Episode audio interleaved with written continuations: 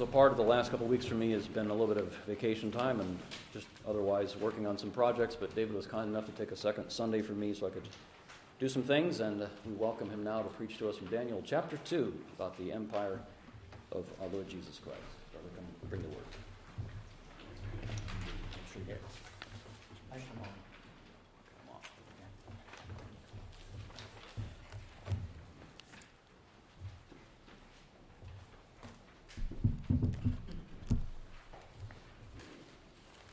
This thing doesn't look strong enough to hold the whole Word of God, but it looks like it's going to work. There you go. Okay, there we go. The, uh, this morning I preached at Bohemia just two verses Romans 10, 3 to 4. Um, this afternoon, quite a lot more. Because, well, that's the way it works sometimes. So let's feast on Daniel chapter 2, the whole of it. Hear the word of God. In the second year of the reign of Nebuchadnezzar, Nebuchadnezzar had dreams. His spirit was troubled, and his sleep left him. Then the king commanded that the magicians, the enchanters, the sorcerers, and the Chaldeans be summoned to tell the king his dreams. So they came in and stood before the king. And the king said to them, I had a dream, and my spirit was troubled to know the dream. Then the Chaldeans said to the king in Aramaic, O king, live forever. Tell your servants the dream, and we will show you the interpretation. And the king answered and said to the Chaldeans, the word from me is firm. If you do not make known to me the dream and its interpretation, you will be torn limb from limb, and your houses shall be laid in ruins. And if you, sh- and if you show the dream and its interpretation, you shall receive from me gifts and rewards and great honor. Therefore, show me the dream and its interpretation. They answered a second time and said, let the king tell his servants the dream, and we will show its interpretation. The king answered and said, I know with certainty that you are trying to gain time, because you see that the word from me is firm. If you do not make the dream known to me, there is but one sentence for you. You have agreed, you have agreed to speak lying and corrupt words before me till the times change. Therefore, Tell me the dream, and I shall know that you will. Uh, tell me the dream, and I shall know that you can show me its interpretation. The Chaldeans answered the king and said, There is not a man in, in, on, on earth who can meet the king's demand, for no great and powerful king has asked such a king of any magician or enchanter or Chaldean. The thing that the king asks is difficult, and no one can show it to the king except the gods, whose dwelling is not with flesh. Because of this, the king was angry and very furious and commanded that all the wise men of Babylon be destroyed. So the decree went out, and the wise men were about to be killed, and they sought Daniel and his companions to kill them. Then Daniel replied with prudence and discretion to Arioch, the captain of the king's guard, who had gone out to kill, uh, who had gone out to kill the wise men of Babylon he declared to Arioch, the king's captain, Why is the decree of the king so urgent? Then Arioch made the matter known to Daniel. And Daniel went in and requested the king to appoint him a time that he might show the interpretation to the king. Then Daniel went to his house and made the matter known to Hananiah, Mishael, and Azariah and his companions, and told them to seek mercy from the God of heaven concerning this mystery, so that Daniel and his companions might not be destroyed with the rest of the wise men of Babylon. Then the mystery was revealed to Daniel in a vision of the night. Then Daniel blessed the God of heaven. Daniel answered and said, Blessed be the name of God forever and ever, to whom belong wisdom and might. He changes times and seasons, he removes kings and sets up kings. He gives wisdom to the wise and knowledge to those who have understanding. He reveals deep and hidden things. He knows what is in the darkness, and the light dwells with him.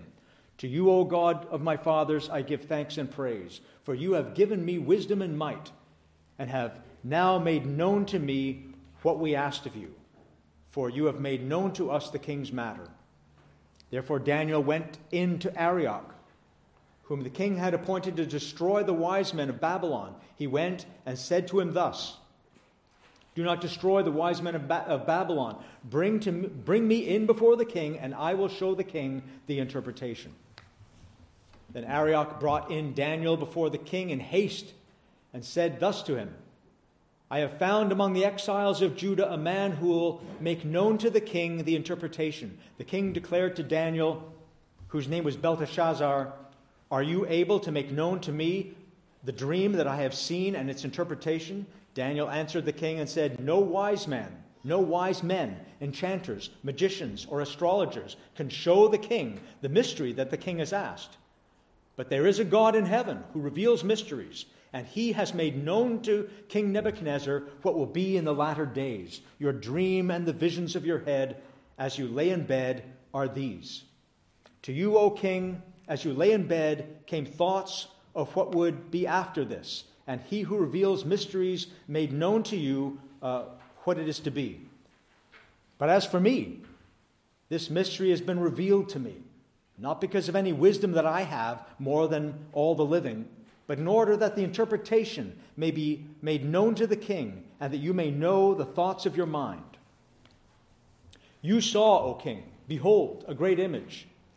This image, mighty and of exceeding brightness, stood before you, and its appearance was frightening. The head of this image was of fine gold, its chest and arms of silver, its middle and thighs of bronze, its legs of iron, its feet partly of iron and partly of clay. As you looked, a stone was cut out by no human hand, and it struck the image on its feet of iron and clay and broke them in pieces. Then the iron, the clay, and the bronze, the silver, and the gold all together were broken into pieces and became like the chaff of the summer threshing floors, and the wind carried them away, so that not a trace of them could be found. But the stone that struck the image became a great mountain and filled the whole earth. This was the dream. Now, we will tell the king its interpretation. You, O king, the king of kings, to whom the God of heaven has given the kingdom, the power, and the might, and the glory, and into whose hand he has given, wherever they dwell, the children of men, and the beasts of the field, and the birds of the heavens, making you rule over them all. You are the head of gold. Another kingdom inferior to you shall arise after you and yet a third kingdom of bronze, which shall rule over all the earth. And there shall be a fourth kingdom, strong as iron, because iron breaks to pieces and shatters all things. And like iron that crushes, it shall break and crush all these. And as you saw the feet and the toes, partly of potter's clay, partly of iron, it shall be a, a divided kingdom. But some of the firmness of iron shall be in it just as you saw iron mixed in with soft clay. And as the toes of the feet were partly iron, partly clay, so the kingdom shall be partly strong and partly brittle. As you saw the iron mixed with the soft clay, so they will mix with one another in marriage, and they will not hold together, just as iron does not mix with clay. And in the days of those kings, the God of heaven will set up a kingdom that shall never be destroyed, nor shall the kingdom be left to another people. It shall break in pieces all these kingdoms and break them to an end, bring them to an end, and it shall stand forever. Just as you saw that the stone was cut from a mountain by no human hand, and that it broke into pieces the iron, the bronze, the clay, the silver, and the gold. A great, a great God has made known to the king what shall be after this. The dream is certain, and the interpretation is sure. Then King Nebuchadnezzar fell upon his face and paid homage to Daniel and commanded that an offering and incense be offered to him. The king answered and said to Daniel, Truly, your God is God of gods and Lord of kings, and a revealer of mysteries. For you have been able to reveal this mystery. Then the king gave Daniel high honors and made great gifts and made him ruler over the whole province of Babylon and chief prefect over all the wise men of Babylon. And Daniel made a request of the king, and he appointed Shadrach, Meshach, and Abednego over the affairs of the province of Babylon. But Daniel remained in the king's court.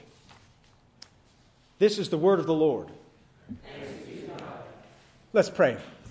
Oh, Heavenly Father, we thank you for your word, your inspired word, your life giving word. We pray now that you would impress upon our hearts, give us understanding, uh, give us greater love for your word, and, and may it flow out into all our lives that we may walk forth in the wisdom and boldness of it. In Jesus' name we ask it. Amen.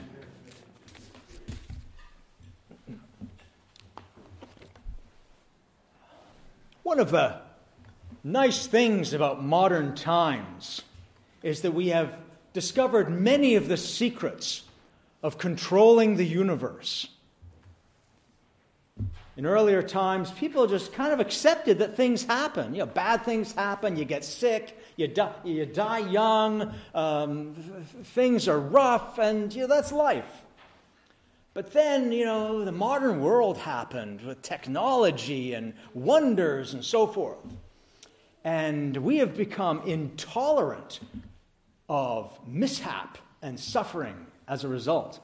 We expect solutions to all our problems and we demand solutions of all our problems.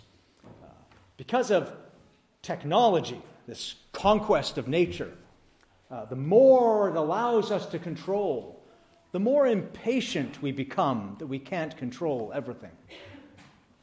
And that's true of us, but it's always been true of the tyrants of the earth, the, the strongmen, the, uh, the, the cruel and unjust, hard fisted men who, who, who, who rule, rule nations. They've always tried to control the universe. They try to control as many people and as many circumstances as possible.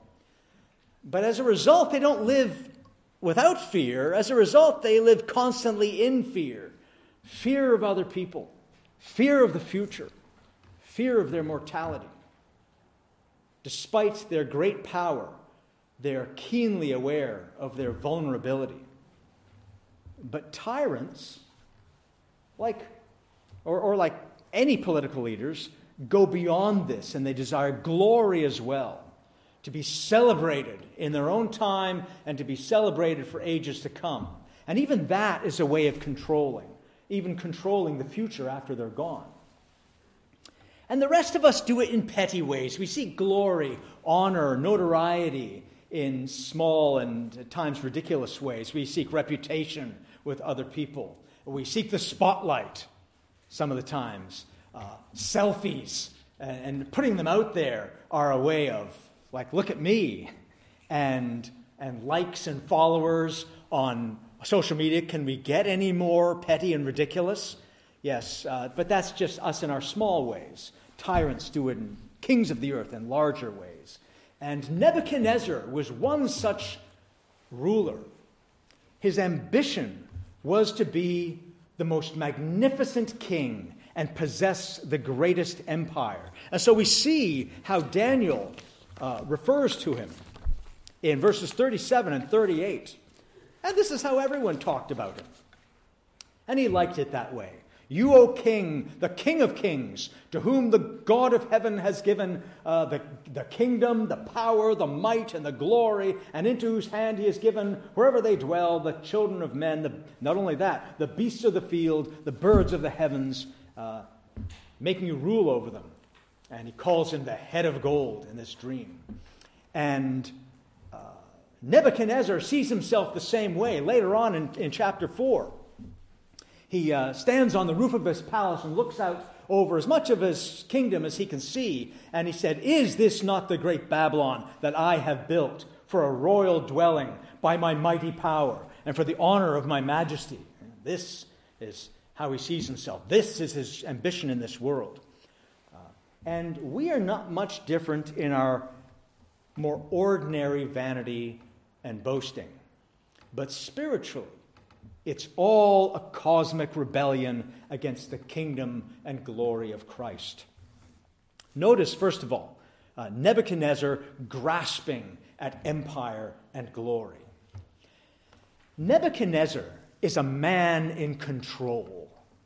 He even controls the gods through his sacrifices and his priests And you might think, well, what, that's his gods. What about the gods of other nations? Well, he controls them too by conquering those other nations. When he conquers the nation, he conquers their gods because their gods were no match for him. And he thinks he can conquer Yahweh by conquering Israel. But the Lord will show Nebuchadnezzar that Yahweh is not the God who belongs to Israel, but Israel belongs to Yahweh, and all the kingdoms of the earth belong to Yahweh. And so he is not a God who can be governed, not a God who can be controlled. Nebuchadnezzar has dreams.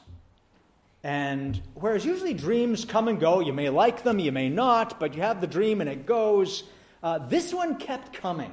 It kept coming back again and again.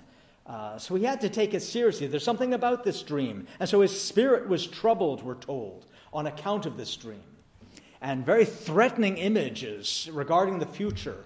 Uh, this, this unsettled him. And so he called for the meaning of it. Why? Usually that was a weird dream. That's bothersome. Now he calls for the, re, the, re, the meaning of this dream the, in order to bring what? The future under control. This portends something about the future, and he doesn't like that he can't control the future.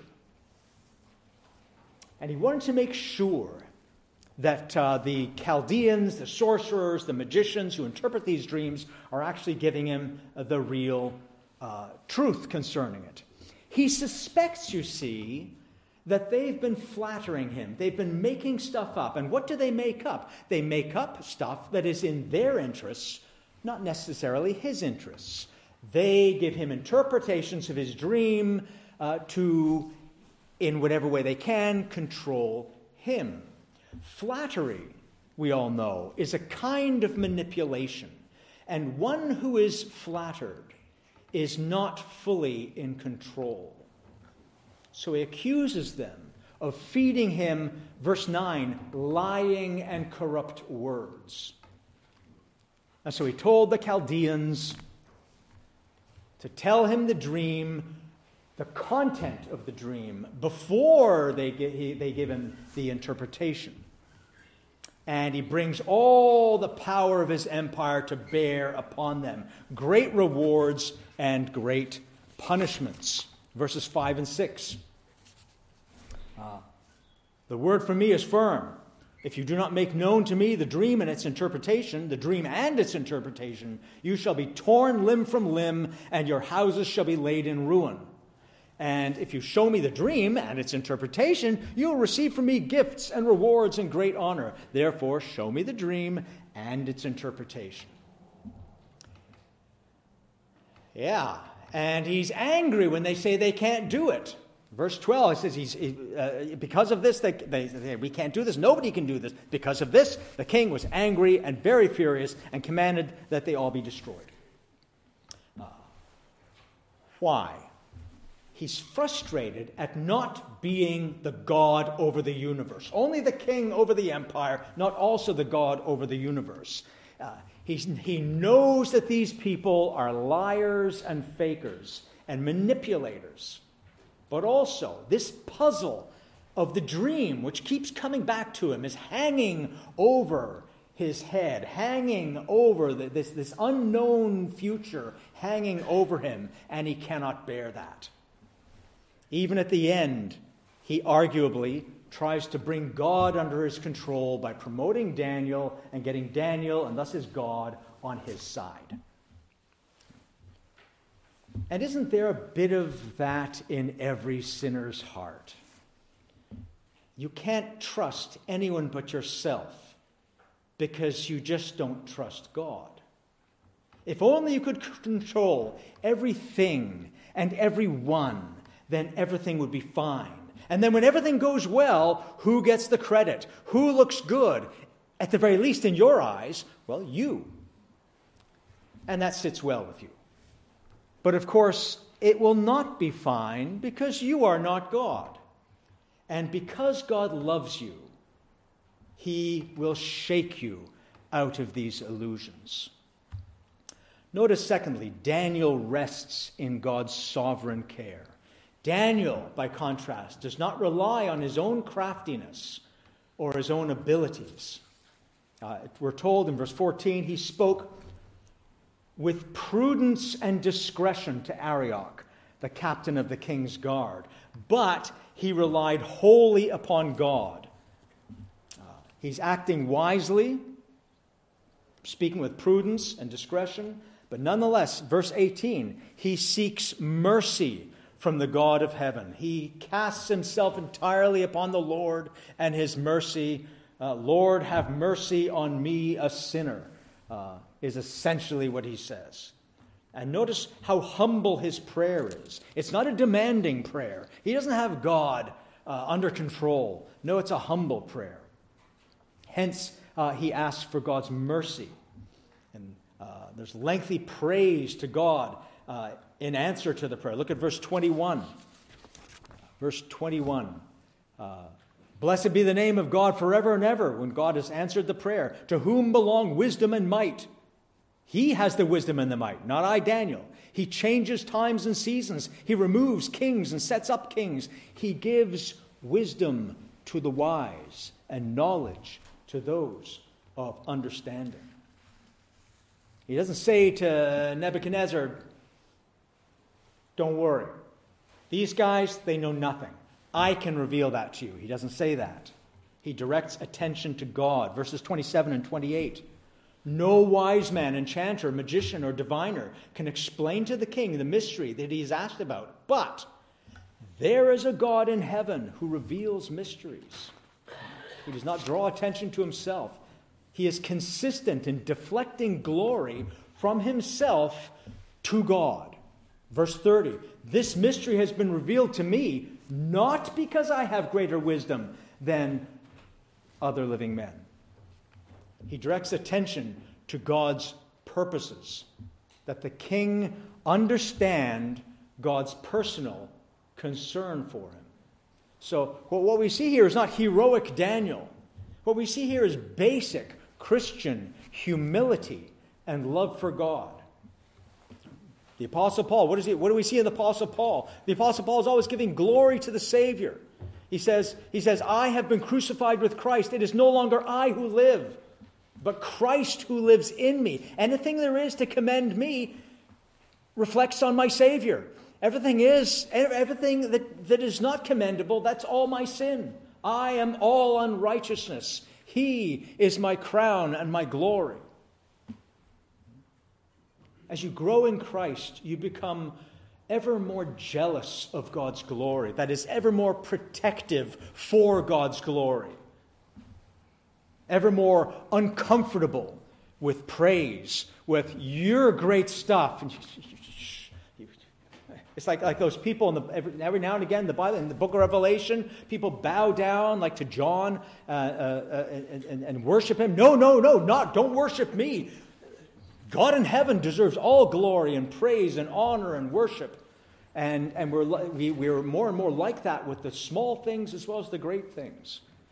We, we echo Psalm 115 Not unto us, O Lord, not unto us, but to your name be glory, for the sake of your steadfast love and your faithfulness. Notice also, Christ will establish his kingdom and glorify his Father. Daniel Let's go back to those 30, verses 37 and 38. Daniel praises Nebuchadnezzar, calls him the head of gold, the king of kings, and the glory of the earth, and all the, all the children of men and the beasties and the birdies are all in his hands and under his sway. That's flattering. Who does it sound like Daniel is describing there? Jesus, of course. It sounds like he's describing the Lord Jesus Christ. And yet he's talking to Nebuchadnezzar, who is obviously unworthy. So it's kind of a biblical mockery of him. Every ruler, every ruler, presidents and kings, empires and aldermen, every ruler has a kind of majesty that reflects God's majesty, and every ruler is unworthy of it.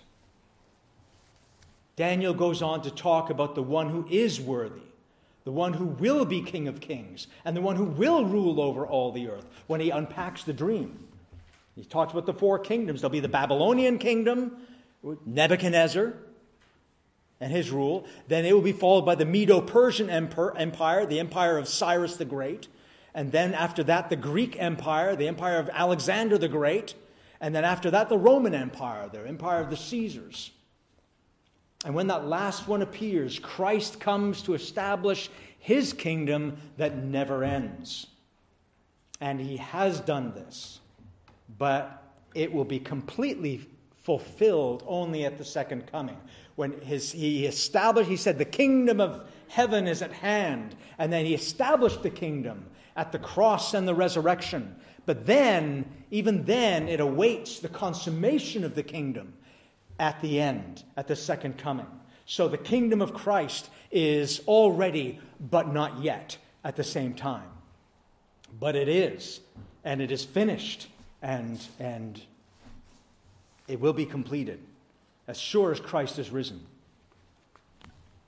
And God has placed Nebuchadnezzar on the throne. But unless he bows to the throne of heaven, his throne is meaningless. He thinks his throne is, is everything. Uh, he's got it all. This is what really successful, the truly successful human beings have empire over all the earth, not just a, a congressional district, not just the state of California, not just America, but the kingdom over all the earth. The truly successful human being has this. And the scriptures say, and the risen Christ says, that is meaningless unless you bow your throne to the King of Kings and Lord of Lords, whose kingdom will never end. Consider this His kingdom and those that follow are represented by a statue. A statue, what is a statue? A statue represents something else. On its own, if there is not something else to be represented, it's just a blob of some sort, a meaningless thing. And if it weren't for the something else, that's all it would be. So too, Nebuchadnezzar's rule, represented as a statue here, which represents the kingdom of Christ, uh, points beyond itself to the greater kingdom. Nebuchadnezzar's rule points beyond itself to the rule of Christ. Apart from Christ, his rule is a farce. Though the statue, like any statue, may be beautiful, it may be impressive with a head of gold and, and, and, a chest of, of silver and so forth, on its own, it is just lifeless rock. So too, Nebuchadnezzar is dead without Christ. His works are dead and meaningless unless they are done for Christ and done in Christ. Some time ago, a poet named Percy Shelley, on a lark, wrote a poem called Ozymandias. He wrote on a lark. It's a profound summary of political ambition. And it goes like this I met a traveler from an antique land who said, Two vast and trunkless legs of stone stand in the desert. Near them, on the sand, half sunk, a shattered visage lies, whose form and wrinkled lip and sneer of cold command tell that its sculptor well those passions read which yet survive, stamped on these lifeless things the hand that mocked them and the heart that fed. And on the pedestal, these words appear My name is Ozymandias, King of kings. Look upon my work, ye mighty, and despair. Nothing beside remains. Round the decay of the colossal wreck, boundless and bare, the lone level, the lone and level sands stretch far away. There it is in his day, quite a guy, thought he ruled the world and he would rule it forever. And now, what's left of it? A couple of chunks in the middle of boundless sand. Human ambition. Donald Trump was always a picture of empire and glory. I'm thinking of the Trump before his political career, right? Trump Tower, the Trump building, Trump estates, Trump this and Trump that. We all knew it. From time I was in high school, I knew this, right? This is the way he was. It will all disappear in the sands of time. And he is a mirror of you and me, who have our own petty empires. Calvin said that the human heart is an idol factory. We naturally incline to building empires, empires of the mind, uh, empires of borders, empires of business, of fame and popularity We try to expand. We network, right? And we have connections and, and we build a career and we build a kind of empire. And this is this can often be good. Nothing wrong with these things if they are taken soberly and, and given to God in Christ as his empire, of which we steward. But we slip into claiming it for ourselves because our hearts are idol factories. If Christ is not the center of it, brothers and sisters, he will shatter it. And before that, it will come to nothing. Since 1990, America has been the sole superpower of the earth, number one and proud of it. This is an amazing providence that shall leave us both thankful and humble. But if Christ is not number one in America, that awesome power and responsibility should leave us trembling. The Lord will expose the empty, cold statue of our fleeting glory. And the same is true of the empires we build in our private lives. I'll leave you with the, the words I often repeat to myself Only one life Twill soon be past. Only what's done for Christ will last. Let's pray. Oh, Heavenly Father, Lord, these humble and ridiculous bags of flesh that you have redeemed and put into your service, Lord, you give us charge over little and you give us charge over much. Father, chasten our hearts that we may devote more completely all that we are and all that we have to your kingdom and your glory and your perfect and divine direction and be satisfied in that and be pleased in that, be excited in that. In Jesus' name we ask it. Amen.